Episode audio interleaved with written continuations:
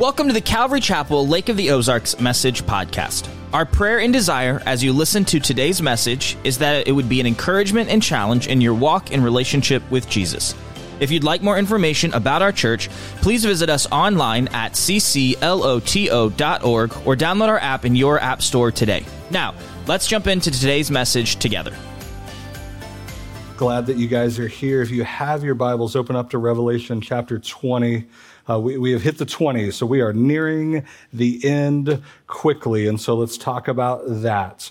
Um, today, like when you see the TV out, if you're if you've been a part of Calvary for a while, we all know that is like Nick's to geek out, and usually we go real deep into a topic. And uh, but this morning, uh, the, I, I would just safely say this whole morning is going to be one geek out fest. And so, like, uh, strap in. Like, if you're taking notes, like, make sure you got plenty of lead and ink and paper. Um, and, and it's okay if there's some things that go over your head. Praise the Lord. Praise the Lord that our like finite minds cannot perfectly understand God. I, I don't, nobody's batting a thousand at perfectly understanding who God is. It's kind of like that. Uh, uh, I've been seeing a lot of reels where us guys, we're weird, right? We're, we're so immature at times where we'll take a big rock and we want to throw it into some water to see how deep it really is. And, and in parts, that's the purpose of this, is that we want to take a rock and throw out into the middle of the Word of God so we can see the depth of this. That no matter where we are at in our walk, let it be new to faith or we've been walking with the Lord for decades, let alone that we've, you know, maybe had very little discipleship in the church or we went to Bible college and seminary. The, the word of God is deep. The character of God is deep. And there's always a call for every one of us to take another step. So I'm hoping that in, in every part, pastor included, that as we walk through this, we hear the call that God is saying, come a little bit deeper, with me into the word. Now, obviously, we're in Revelation, so we're, we're getting into the deep end of the pool of eschatology of end times. But honestly, you can grab any book, throw the rock out, and to see how deep it is. We just so happen to be in Revelation. And so there's going to be a lot of slides. Now, if you want to sneaky pick it, right, and try to get away with that, you absolutely can. If I see you doing it, I'll probably pose, you know, something like that. Um, or we can just email them to you. There's nothing copyrighted about them. I, we, would love for you to have that. Some people want to go back through and do a little further study or fact check the pastor, you know, which is always good too. Make sure what I'm reading and quoting is actually, you know, from the Word of God. And so, if you want those, just like contact staff, and we will get them. Get, get us your email. We'll get them to you. Um, but I'm just going to tell you right now, like, buckle up. Like, we're we're going to go deep. There's going to be a lot of info but it is good for us. So if you have your Bible, Revelation chapter 20, read along with me.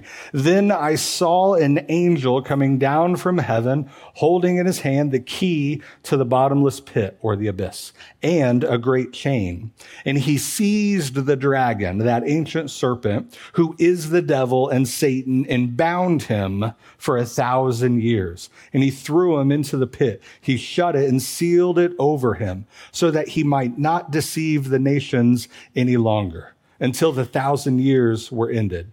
And after that, he must be released for a little while. Then I saw thrones, and seated on them were those to whom the authority to judge was committed. And also I saw the souls of those who had been beheaded for the testimony of Jesus and for the word of God, and those who had not worshiped the beast or its image and had not received its mark on their foreheads or their hands. They came to life and reigned with Christ for a thousand years. The rest of the dead did not come to life until after the thousand years were ended. This is the first resurrection. Blessed and holy is the one who shares in the first resurrection. Over such, the second death has no power but they will be priests. Remember Cliff's message a couple weeks ago. They will be priests of God and of Christ, and they will reign with him for a thousand years. And when the thousand years were ended, Satan will be released from his prison and will come out to deceive the nations that are at the four corners of the earth Gog and Magog, and to gather them for battle. And their number is like the sand of the sea. And they marched up over the broad plain of the earth, surrounded the camp of the saints in the beloved city. But fire came down from heaven and consumed them. And the devil who had deceived them was thrown into the lake of fire and sulfur where the beast and the false prophet were, and they were tormented day and night forever and ever. And then I saw a great white throne and him who is seated on it. And from his presence, earth and sky fled away, and no place was found for them. And I saw the dead, great and small, standing before the throne, and books were opened. Then another book was opened, which is the book of life. And the dead were judged by what is written in the books according to what they had done. And the sea gave up the dead that were in it. Death and Hades gave up the dead that were in them, and they were judged, each one of them, according to what they had done. Then death and Hades were thrown into the lake of fire. This is the second death, the lake of fire. And if anyone's name was not found in the book of life, he was thrown into the lake of fire nice ending to a good chapter, right? Just that warm and fuzzies from the Word of God. That's what we love. And so, that, yeah, it, like we've talked, there's going to be a lot here. And so, our first slide is kind of a basic outline. Nope, that's fall weekend. there it is. That's been a basic kind of timeline that we've been using for a while. I think we even uh, kind of made that when we were going through the book of Matthew. And so we see the different events and wanted to give a timeline, say, hey, how is all of this really going to take place? How, the, how is the end really going to come? And it's okay to have those questions. The disciples had those questions. It's actually where we get some of our answers. The disciples came to Jesus and said, you know, hey, how's this all going to go down? And he starts explaining some of this to them. And so we're going to take this, we're going to go uh, real deep kind of into it so we understand. And I want to I want to push a little bit because a lot of times in the church there, there's a, a mentality of like, what does all of this matter? right? Like, don't we know Jesus is going to come back, take care of all of evil, and we get to be with him? Like, why do we have to get so, like, weighed down and burdened by the details? Isn't it just enough to believe in Jesus and that's it?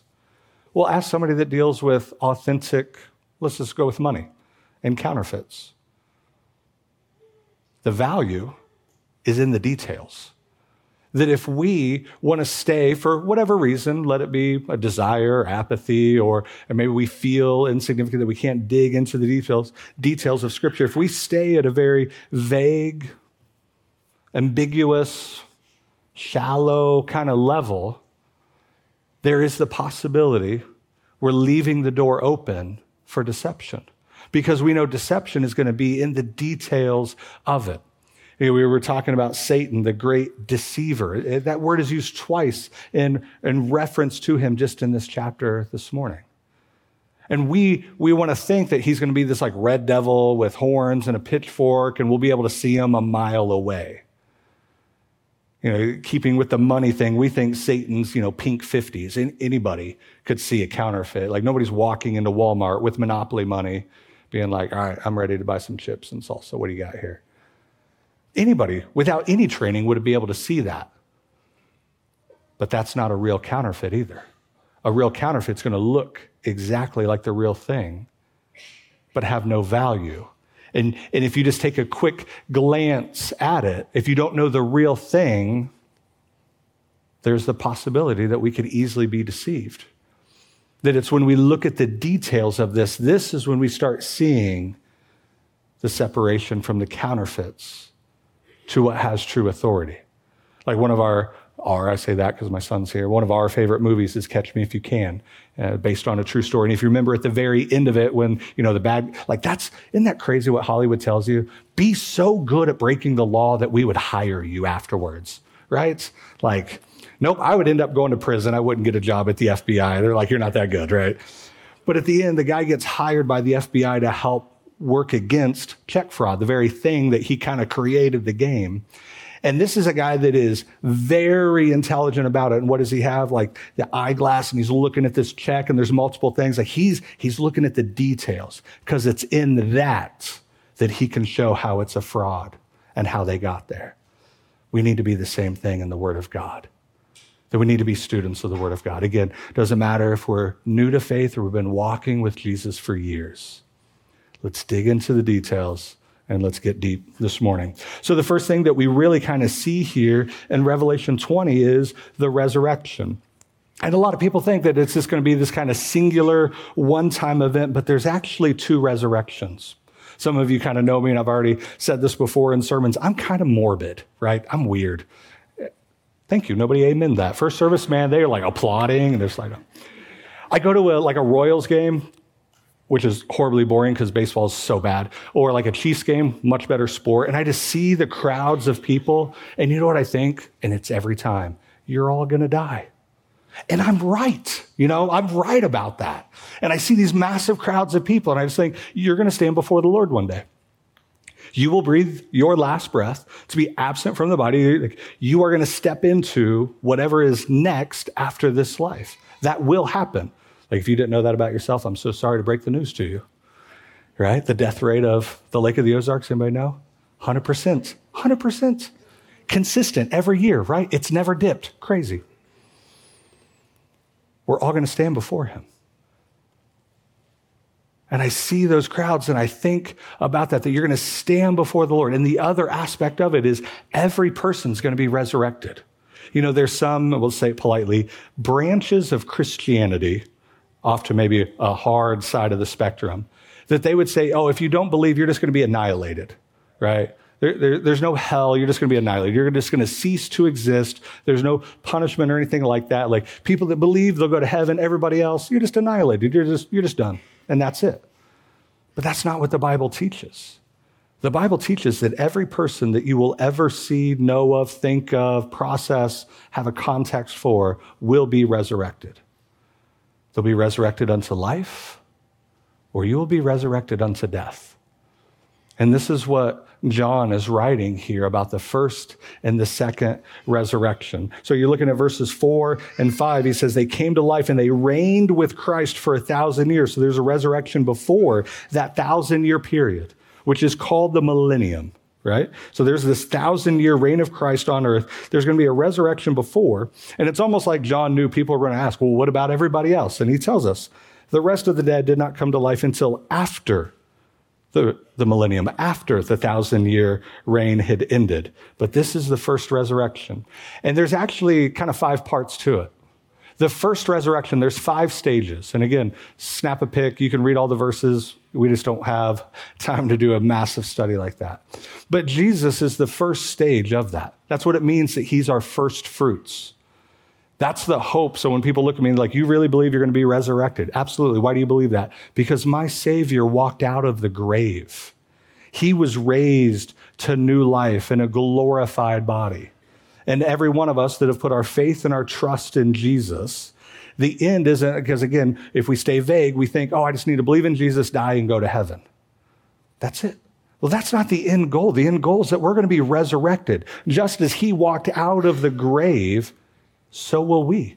And we will walk in a newness of life. Where is our hope? Where is our understanding of that? He's our first fruits of that. And even to use that term first fruits, Jesus is fulfilling in his death and resurrection the first three festivals of the Jewish people.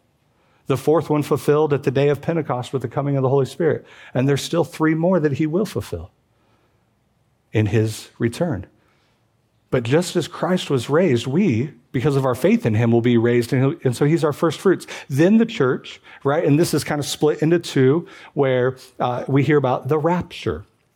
And so the rapture for Thessalonians 4 is this the church will be caught up with Christ. So if I die before then, First Thessalonians says that the dead in Christ will rise first. And then any of us that are alive when this happens, it says, then those who are left, they will be caught up in the air with him. That's what was kind of nice when we lived up in St. Joe. Our house, our backyard was backed up to a cemetery. So I'd wake up every morning, make my coffee, go out, look out the back window. No graves were disrupted. I thought, all right, it's not today. It was good. Just doing my just doing a double check right there. Just to make sure I didn't miss anything. Right? If I can't find anybody else in the house and the graves are all disrupted, I thought this is gonna go bad. Right? I missed the boat, just like the dinosaurs on the ark, right? So we'll talk about that in Genesis. Sorry, just kind of like threw that in there. ADD. All right, so the church, we're going to be raptured with them. And a lot of people say, well, the rapture's not in the Bible. Well, yeah, that term is Latin. The Bible was written in Greek, the New Testament at least. And it means that we're going to be caught up with him. And then John 14, uh, 1 Corinthians 15 talks about this, that we will be, the second stage of the first resurrection. Then, if you remember in Revelation 11, we had the two witnesses. Remember, they were coming out and throwing fire, but then the Antichrist kills them. Their bodies lay out in the city for a few days, and then they were resurrected. And because of their resurrection, that like it caused like wonder and fear to just fill everyone. And we know that there's going to be a 75 day period of time between the seven years of tribulation and the start of this thousand year reign, the millennial kingdom. And in that time, the Old Testament saints are going to be resurrected, right? We'll get to high five Abraham, maybe get to talk to Noah. My wife, that's, you know, we talk about like, if you could talk to anybody from the Bible, who would it be? You know what my wife says? The wife of Noah. She goes, I just wonder what it would be like to, you know, just to, just to hear from her what it was it like to support her husband when everybody thought he was crazy. I thought, why do you want to talk to her about that? Is there, are you looking for some pointers or something? Like, do you feel like uh, if anybody's going to understand what it's like to support your husband when everybody thinks he's crazy, it'd be Noah's wife. So the Old Testament saints, they're going to be resurrected. And then those in that seven year period called the tribulation, those are going to be killed for their faith, they will be resurrected. And so this is the first resurrection in five basic stages. This is so everyone's going to be resurrected. These are unto life because of their faith in Jesus. Then there's the second resurrection that happens after the thousand year reign. And so the second resurrection, which, you know, Revelation 20 talks about quite a bit what that would look like. This is the great white throne judgment. It's the final judgment before the lost being cast into the lake of fire. Jesus will be the judge, and it's for all unbelievers. See, our sin was judged on the cross. The only judgment that, you know, some people like, oh, I'm going to stand before God. Yes, we will as believers, but not as a, out of fear. We're going to stand before him at the Bema seat. That because of our lives that we lived because of faith in Jesus? What did we do because we believed in him? What were the good things that we did? That's the Bema seat judgment. And that's where the rewards will be dished out and handed out from him because of how we lived our lives. Not salvation, a doctrine of rewards. But at the end, at the millennium, at the end of the millennium, those that are lost, those unbelievers that never put their faith and their trust in Him, they will be judged. And their punishment according to how they did. And the biggest thing is their unbelief in Jesus. And Romans is very clear. So when we talk about like, you know, somebody that doesn't believe in Jesus, they, you know, how bad really is it? Romans would tell us that they're storing up wrath I mean, you think about that. So when we have a burden for the lost, and why should we as the church be so passionate about reaching the lost and the hurting with the gospel of Christ? Because there's a lost, broken world that are storing up wrath for themselves. And what they need to know and understand is Jesus satisfied that wrath for them. That's what it means that he's our propitiation, that Romans and First John talk about that Jesus satisfied the wrath of God. And if they would put their faith and their trust in them, that wrath is not stored up on them, but it was paid in full. And so they're going to Again, Romans tells us he's going to give to each a person according to what he's done. So everyone that you will ever see will be resurrected unto life before the millennium or unto death after the millennium. Now, in our Christian theology, obviously, especially when we get to Revelation, there's a couple differing views, and people maybe have heard this, and so I want to try to teach uh, the best that I can, just quickly, what are some of those different views? Because it's really surrounded by two kind of big events the rapture and the second coming. And the event that separates those is the millennium. But there's three different views of thought, and they and they two of them remove that millennial kingdom. Because what we have to think about is what was what was Abraham waiting for? What was the kingdom that David was waiting for? When Daniel was in Babylon and he was waiting to be released from Babylon, what, do you, what did he want to walk into? What did all of the Old Testament uh, major and minor prophets that were talking about this kingdom that the Messiah would be, bring in, what is that? That's the millennial kingdom. And out of these three views, two of them say, or at least one and a half, say that there is no millennial kingdom. There is no kingdom that God is bringing. Right? So the first one is called amillennial. And anytime you see an A before a word, it says without. So it just means that there is no future literal thousand year reign of Christ. That what we read, verses 1 to 10, that's referencing us today, right now. Again, the timeline would look like this. We're in the church age, and then there would be one singular event. There's no rapture. Christ is just going to return. There's going to be one resurrection. Everybody, believers, unbelievers, there'll be a judgment, and then we walk into new heaven and new earth.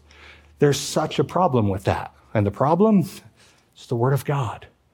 There's so many verses that if we believe that, that are going to really cause some real friction and we'll come across these verses and says, well, when is this going to take place?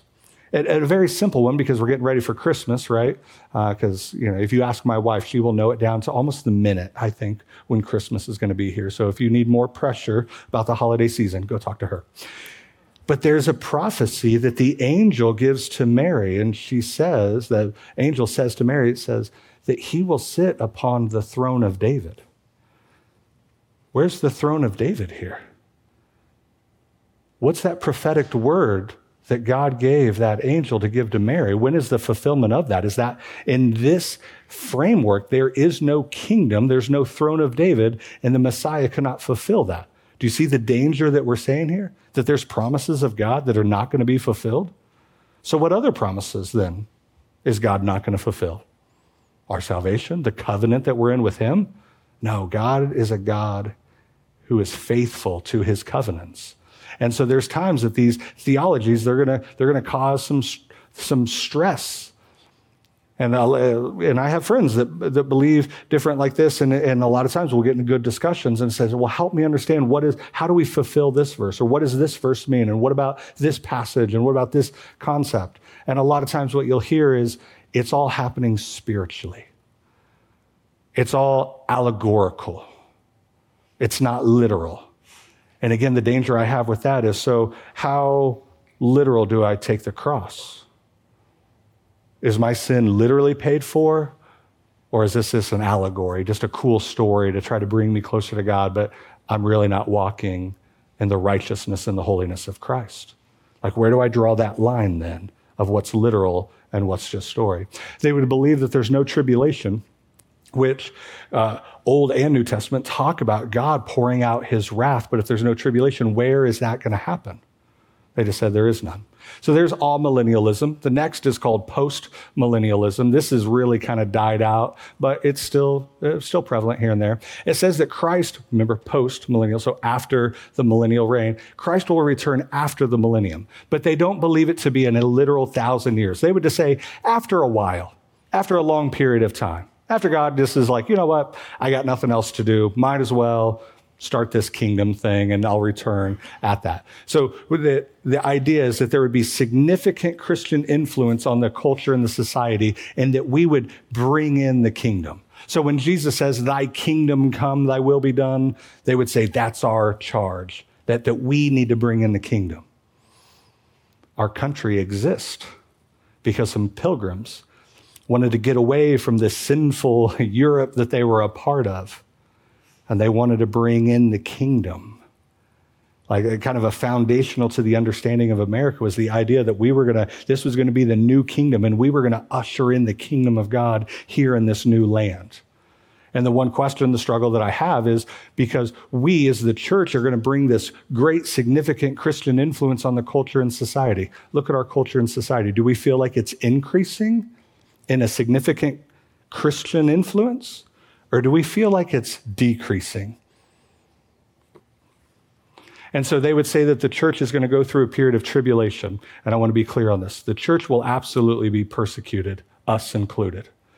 But persecution is from the enemy towards us as the church. Tribulation is the wrath of God upon the evil. So to say that the church is going to go through the tribulation, it's two different sources. And to compare persecution and tribulation, we don't understand the wrath of God. That there's nothing that the enemy could do that could ever be on par with the wrath of God. And so they would believe that, again, we're in the church age, we're going to bring in the millennium, still one event, very similar to amillennialism, still one event, everything there, and then we enter into the eternal state. A lot of issues with that. And then last, this is what I hold to This is premillennialism, and I'm throwing in there uh, the rapture. We talked about you could be a pre trib rapture, you could be a mid trib rapture, you could be a post trib. And I hold to a pre trib because scripture tells us that the bride of Christ, the church, is not destined for the wrath of God. He already satisfied the wrath of God on the cross for us. So there's no double jeopardy in God. He's not going to push our punishment on Christ on the cross and then make us. Like you don't spank your kid twice for the one act of disobedience. Some of you are like, well, maybe I kind of do. I just saw like every teenager look over like, but my parent does, right? They are unjust. You can't, like our whole law system is based on that. You can't get charged for the second time. But the pre, meaning that Christ will return before the millennium. And so it is one second coming, one, you know, the first advent, the second advent. It's just in kind of two parts. And we'll compare and contrast the rapture and the second coming. But this is where the first resurrection starts. Obviously, with that of Jesus, and it'll complete at that 75 day in between there. But this is the first resurrection. And the second one's not until after the millennium, just like what Revelation is telling us. Right? Look at verses four and five. They came to life and reigned with Christ for the first thousand years. So there's going to be a first resurrection before the millennium. And, and he's reigning with Christ on earth. So the second coming is going to be before the millennium. And then it says, and the rest of the dead did not come to life until the thousand years were ended, meaning after. And so you really have to start kind of picking apart the word of God to try to get some of these other thoughts. Or we can just literally take the word of God as what it says. God says what he means, and he means what he says. And so, uh, premillennialism, Christ will return before two separate resurrections. And here's the key is, are these the same events or not? The other two would say absolutely. And when you think about it, I get it. Like rapture, I was talking with a good friend that he has forgotten more about the book of Revelation than I've ever learned. And he said, you know, when you really think about it, the rapture, that is like the most preposterous doctrine of Christian theology. Like, you really believe that at any moment, all believers are going to be gone. Like, in our finite brain, when you think about that, no wonder the world thinks we're crazy. But it is the most true that we are waiting upon right? So, uh, looking at a comparing, a contrasting of rapture and the second coming that I hate, I think defends well that premillennial view. See, rapture is a translation of all believers. Like we're all going to get caught up. Doesn't mean if we're uh, have died or if we're still alive at the moment of rapture, we're going to be translated. We're out of here. But at the second coming, nobody's going anywhere that are on earth. Saints are going to go to heaven. Saints are returning to the earth. So we have two different locations. The believers are going to go up. Christ and the believers are going to come down at the second coming. He catches us up in the air. We're caught up with him in the air. Christ is coming to the earth. This is to him. This is with him. There's completely difference. The earth is not judged in the rapture, but at the second coming, Jesus is bringing his judgment and righteousness will be established on the earth. The rapture is imminent and signless. There is nothing that we're waiting on. So when we talk about the signs of the times, we're not talking about rapture. There's no signs tied to it. But if you look at the second coming, yeah, it absolutely follows a definite predicted signs. But we won't be in the tribulation. We won't be there to try to look at what those signs are. This is before the tribulation, after the tribulation. This begins it. The millennial kingdom begins at the second coming. This is not in the Old Testament whatsoever, the rapture. Why? Because the church is not mentioned in the Old Testament. Paul would even say in 1 Corinthians 15, if you get later in the chapter, like in verses 50 and a little bit past that, he calls it a mystery. He go, and, and not a mystery like it's mystical, it's meaning something that has not been revealed until now.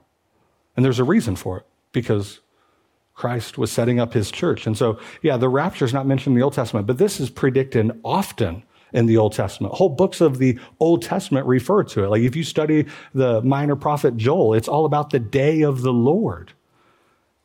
So, like, everybody knows this. This was the mystery of it. This is for believers only, but all humanity. Every eye will see this. Satan's going to be bound there, but there's no binding of Satan in the rapture. It's not about him, it's about the church, and only we will see him.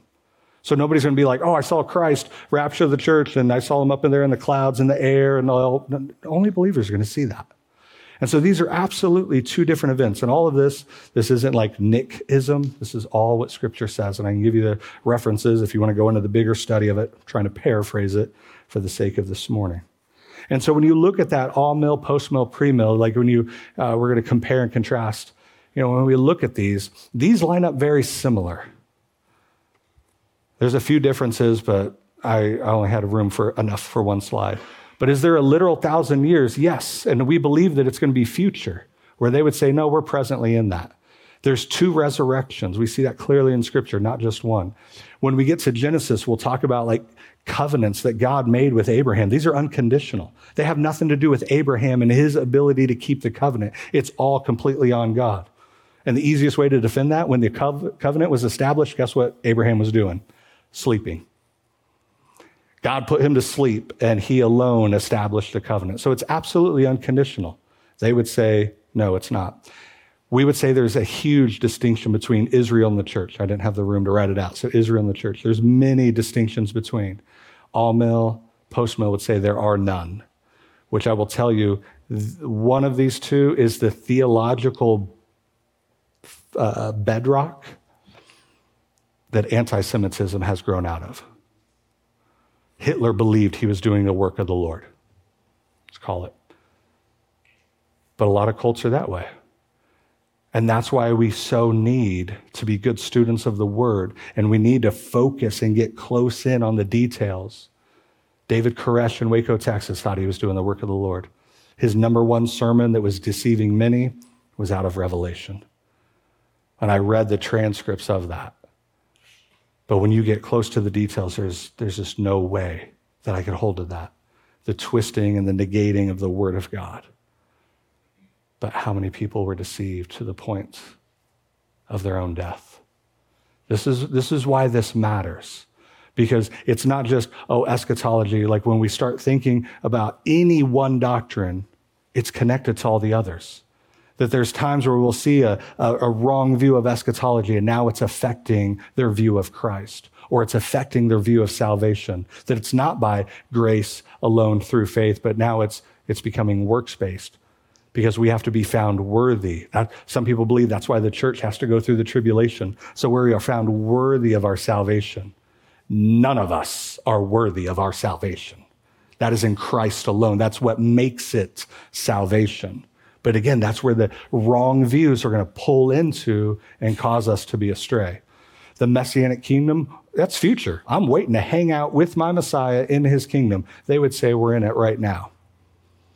Rapture, second coming, separate events, they would say same. Binding of Satan. Yeah, he's going to be bound for a thousand years in the future. They would say it's happening right now. Anybody want to believe that Satan's bound? Right? I mean, final judgment, these are going to be two different events, they would say, are one. So we see a vast difference, and it matters. It changes. And this is why we need to pause and we need to dig deep. We need to throw that rock into the deepness of the Word of God and really evaluate the fullness of it. Because one of the questions that I get as a pastor, right? Because we're all kind of, let's just talk, we're all curious about death, right? Because you only get one shot at it and nobody's going to fail, right? It's like, it's going to happen. And we were even talking at men's breakfast, and, and Russ had a really good point. He's like, there's, there's a fascination with it because we don't know, but it was never meant to be a part of life. You know, some people say that, like, oh, dying's just a part of living. No, it's not. That was never meant to be a part of God's plan. Death wasn't ushered into the world until sin was. Jesus says, I'm the way, the truth, and the life. He doesn't say, Oh, I'm life and death. No, no, no. Why do you think he cried? Shortest English verse in the New Testament, Jesus wept, John 11, 35. Why did he cry? Did he not know that he could raise Lazarus from the dead? No, death was never meant to be a part of this. And so we, we, we I get that question what's heaven going to be like? And again, let's step a little bit further in the, in the deepness of the pool. A lot of times we think, just believe in Jesus, die, go to heaven, that's it. No. He's got so much for us. But what is that going to be like? And if we remove the millennial kingdom and we apply all those verses as if that's just heaven, again, we're going to get some weird conflicts and we're going to get some weird theology. And so we want to look at in the millennium, there's actually going to be a government set up in the millennial kingdom. Obviously, Jesus is king. Nobody's taking his spot. But there's going to be a Jewish branch of, of government, and there's going to be a Gentile branch of government. And so again, going back to our other thing is, is the church in Israel the same or are they separate? Like if, if we don't think there's any purpose for Israel today, like we're going to hate the millennial kingdom. Or if we don't like Jews and there's anti Semitism, which I think is one of the gravest sins for the church, because what's Paul say? We're grafted in. What are we grafted into? We're just a branch on the, on the tree of what? Israel. And how easily it invades our Christianity when we say things like, oh, we'll just Jew them down, or I bet they're good with money. Like, repent of your racism. And so there's a Jewish branch of government. And so we're going to see the fullness of it. It was like a chain of command. Think of, next slide. Think of when Moses uh, was put together like a structure of authority. This Jewish branch of government is going to be in the millennium where Jesus is king, but then David. Again, so we, we know Old Testament saints are going to be resurrected. He's going to be king and prince. We know in the Gospels, the 12 apostles are going to rule over the 12 tribes of Israel. Then there's going to be other princes and rulers. If you read Haggai, it talks about how Zerubbabel is going to be a prince. There's going to be other judges and counselors. And then look at this Israel's over the Gentiles. So when we see these two branches of government, which one gets kind of a little higher place? Israel. Because that is God's chosen people, that is his nation. That is his royal priesthood. And we, again, we are, we are grafted into that. So we have the Jewish branch of government. Now we have the Gentile branch of government. Jesus, king, again, right? Nobody's going to take his spot. Then the church. We see this through Revelation. We're going to be in glorified bodies ruling with him. It says it right here. You are listed in scripture. I saw thrones, verse four, and seated on them were those whom the authority to judge was committed. That's us we are going to be given authority to judge and to rule. And I believe there are going to be different levels of authority. Well, why does he get a higher level of authority than me? Or why am I lower than that person? Go back to that doctrine of rewards. How did you live your life for Jesus? See, if all that mattered was to say a little sinner's prayer and get baptized, and our lives didn't matter, we would just hold you under at the lake, right? Till the bubble stops, send you on to be with the Lord. Amen. But our lives matter and how we live our lives matter. The things that we do, not trying to earn salvation, but the doctrine of rewards is there. And so we are going to be given a place of ruling and authority. And, and then the next part of that verse says, And also I saw the souls of those who had been beheaded for the testimony of Jesus and for the word of God. Those are the tribulation saints. And then there's going to be other kings. Now, here's the crazy part the church and these tribulation saints that were killed, we're going to be in glorified bodies. But those that live through the tribulation, that are allowed entrance into the millennial kingdom, they're still going to be in mortal bodies. And see, this is where our theology gets a little shaky because we're, we're going to read some of these passages, and it's like, well, how can there be glorified bodies and mortal bodies living in the kingdom at the same time? Because we're talking about the millennial kingdom. We're not just talking, oh, we all die and just go to heaven. And there's going to be different Gentile nations that have a king over them, and then there's going to be those nations. And that's what Matthew 25 is talking about. It, it's not a salvation. Sometimes you'll see this mispreached. Where you're talking about, uh, if you remember the passage, it's like, hey, whatever you've done to the least of these, my brothers, you've done unto me. And they're like, you gave us something, you gave me something to drink when I was thirsty, you gave me food when I was hungry, you gave me clothing when I was naked, you visited me in prison. And they said, Well, when did we do all of these things? Whatever the least of these you've done to my brothers. Who's Jesus referring to as his brothers? Israel. So, in the seven years of tribulation, the other Gentile nations, because of, and this is on an individual level, because of their faith in Jesus, if they treat Israel, this remnant, these Jewish people well, because they're going to be so attacked, they will be allowed entrance into the millennial kingdom. And so, why are they so good to Israel and these Jewish people? Because of their faith in Jesus, a Jewish Messiah. As we hold to a Jewish book who holds to Jewish promises. And so that's the sheep and the goats judgment. And we're going to get rid of them goats. And the sheep are going to be allowed in their, their normal mortal bodies to enter into the millennial kingdom. And we, as the church, in glorified bodies in that chain of command, are going to rule over them. And so, what's, what's life going to look like in the millennial kingdom? Like, what are we going to do? Is it just one big worship service? Some, some of you are like afraid of heaven. Because if we sang more than like four songs here, you get bored. Some of you get mad. Like, really? That's all we're going to do is sing? Or then if I, if I go five minutes over, be like, really? Come on, Pastor, we got to go. Like, is heaven's just going to be this big worship service? And some of us don't, don't, don't seem too excited about heaven. But when we think, what's life in this millennial kingdom and why it's not the eternal state in heaven, I put it at the very top because there is going to be evil. It will be limited, but it'll be judged immediately. Think of the views of Jesus that we've had in Revelation. Go even go into Psalm 2. He will rule with a rod of iron. If there's no evil, why would he need a rod of iron? If there's no evil, why would there need to be justice? There will be evil those mortals that they get to walk into the millennial kingdom, there's actually, you read at the bottom, there's going to be procreation. There's still going to be kids. We're going to have baby showers in the millennial kingdom, but there'll be a falling away. That's why Satan is bound for a thousand years. And he's released at the end to act as if a magnet to pull all evil out of the millennial kingdom. And then he's going to throw all of that into the lake of fire. Then we enter the eternal state, and all of us would be in glorified bodies but there's going to be limited evil, but there's going to be righteousness, universal peace, and that'll pass along even to the animal kingdom. Our cats and dogs will get along in the kingdom. Amen. Like, how much does God love us to keep the dogs from fighting? There's going to be fullness of joy, holiness, a full glory of God. I love this one. The king will minister to every need. There will be comfort, perfect justice, full knowledge. There'll be a removal of the curse, sickness removed, healing of the deformed. And so when we think about that, people that were born here with any kind of deformity, is that, is that how they are in the kingdom? No. Why? Because Christ is a healer. We didn't heal him on this side of glory. I know. But he will on that side.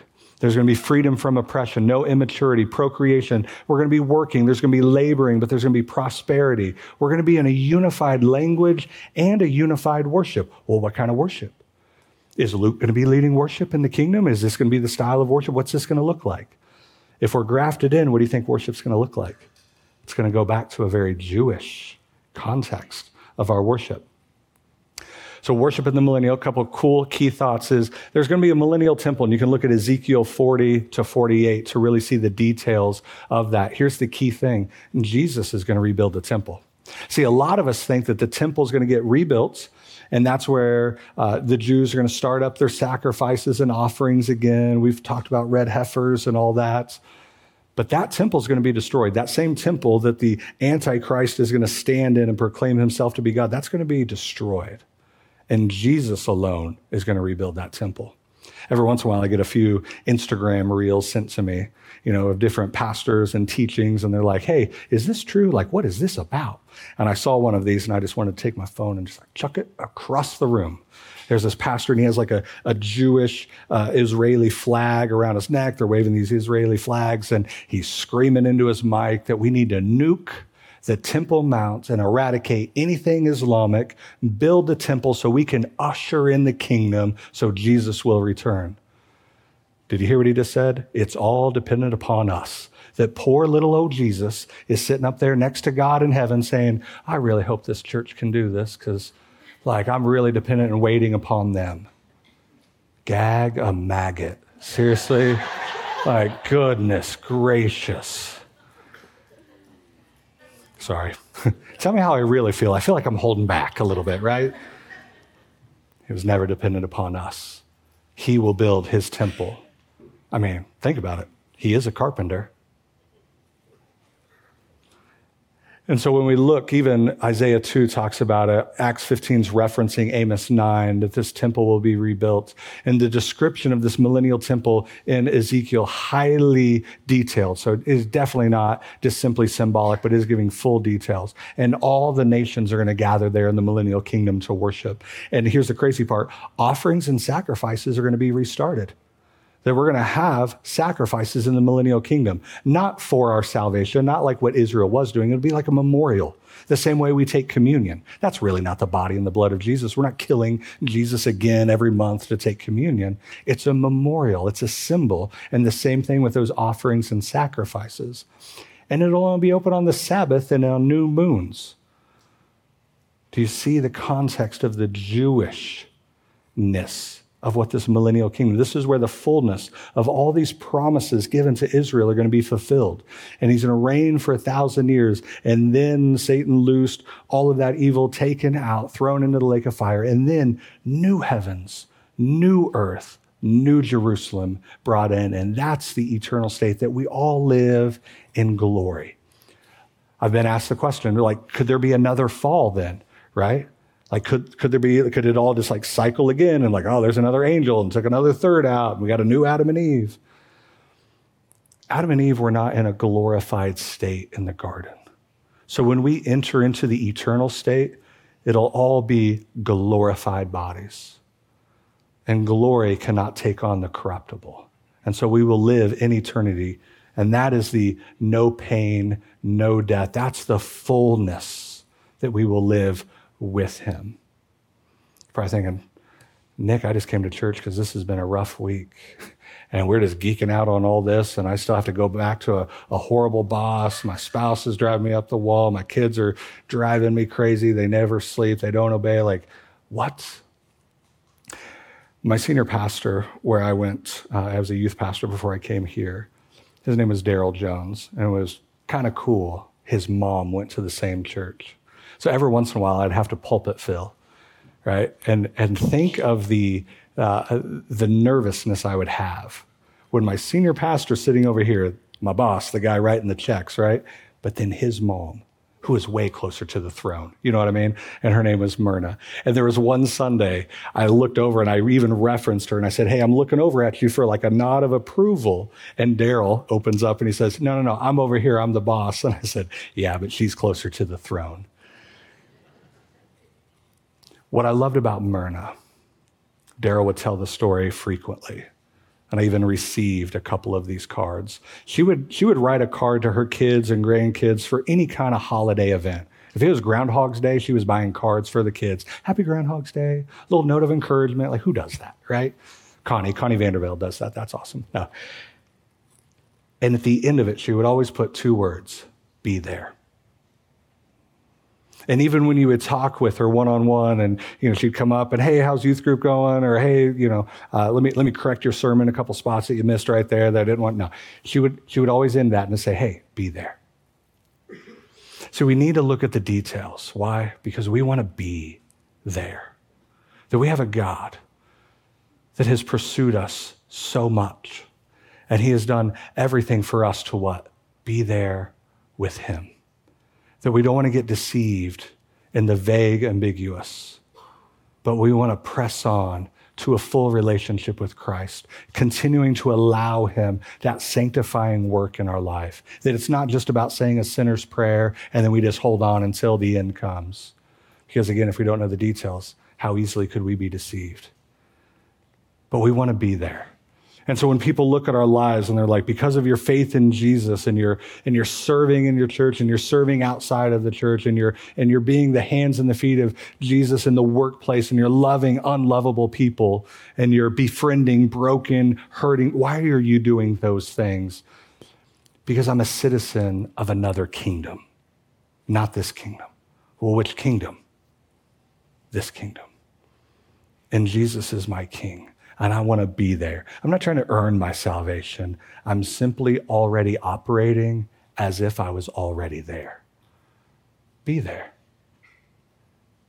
And so, as we go about our everyday, normal day lives, the mundaneness of it, going to work, coming home, going to lunch break, the activities of the kids, be there. Be the hands and the feet of Jesus. Show what it looks like, kingdom living. Give a glimpse of another way of life. That we are a peculiar people. Why? Because we're kingdom living in an earthly reality. That's what it means we've been talking about. You may have seen some of the shirts that we wear from Calvary that says kingdom before Calvary. And Jesus says, seek first the kingdom of God, then all these things will be added unto you. That we can, go back a slide for me if you would. That we can have this life of, of a fullness of joy. Why? Because that's the fruit of the Holy Spirit that we can live a life of holiness and, and focused on the glory of God, that we can search for Him for our comfort, that we want to seek justice, love mercy, and walk humbly with our God, that we want to press in to the full knowledge of who He is, and we praise Him for the removal of the curse, that we have kingdom living in us, that it's not about this church and how great we can be. No, it's about kingdom impact in our lives and in those around us. Be there. So you might have to reevaluate your life and say, Am I kingdom living right now? Am I, is Jesus, I love this prayer. Jesus, find us doing the last thing you've called us to do kingdom living. Start that now. Be there. Because one day, again, we're all going to die. We're all going to be resurrected. And we as believers, because of our faith in Jesus, we're all going to walk through this. We're going to see this. And we're all going to look at each other and be like, this is the thing that we've been hoping for our whole lives of our faith in Jesus. The biblical hope that we have that He, God, is who He says He is and will do what He says He will do. And He's bringing in His kingdom and how much grace and mercy and love that He calls us to be a kingdom citizen of that. That what we'll see at the very end of Revelation I will be their God and they will be my people, that He wants that union with us. Do not let the things of this world distract you. Be there. Father, we love you, we trust you, we thank you. As we dig deep from your word, as it, a lot of it going over our heads, Lord, we know that that pool is deep. And I pray that we would keep walking out, even to the areas where we can't touch the bottom because we need to be completely dependent upon you and keep calling us into deeper waters with you. And as we search your word this morning, search our hearts and our minds. And if you find anything in there, Lord, that is not of you, do a heart surgery for us that we would be willing and open for that transformation that you want to bring about in our lives, so that we would be your hands, your feet, your hearts to the world around us. And as we wait in the tension of the already and the not yet, waiting for you to return, I pray that we would live as kingdom citizens, that we would be there. Give us that kind of faith, Lord. We pray this in the name of Jesus. And everybody said,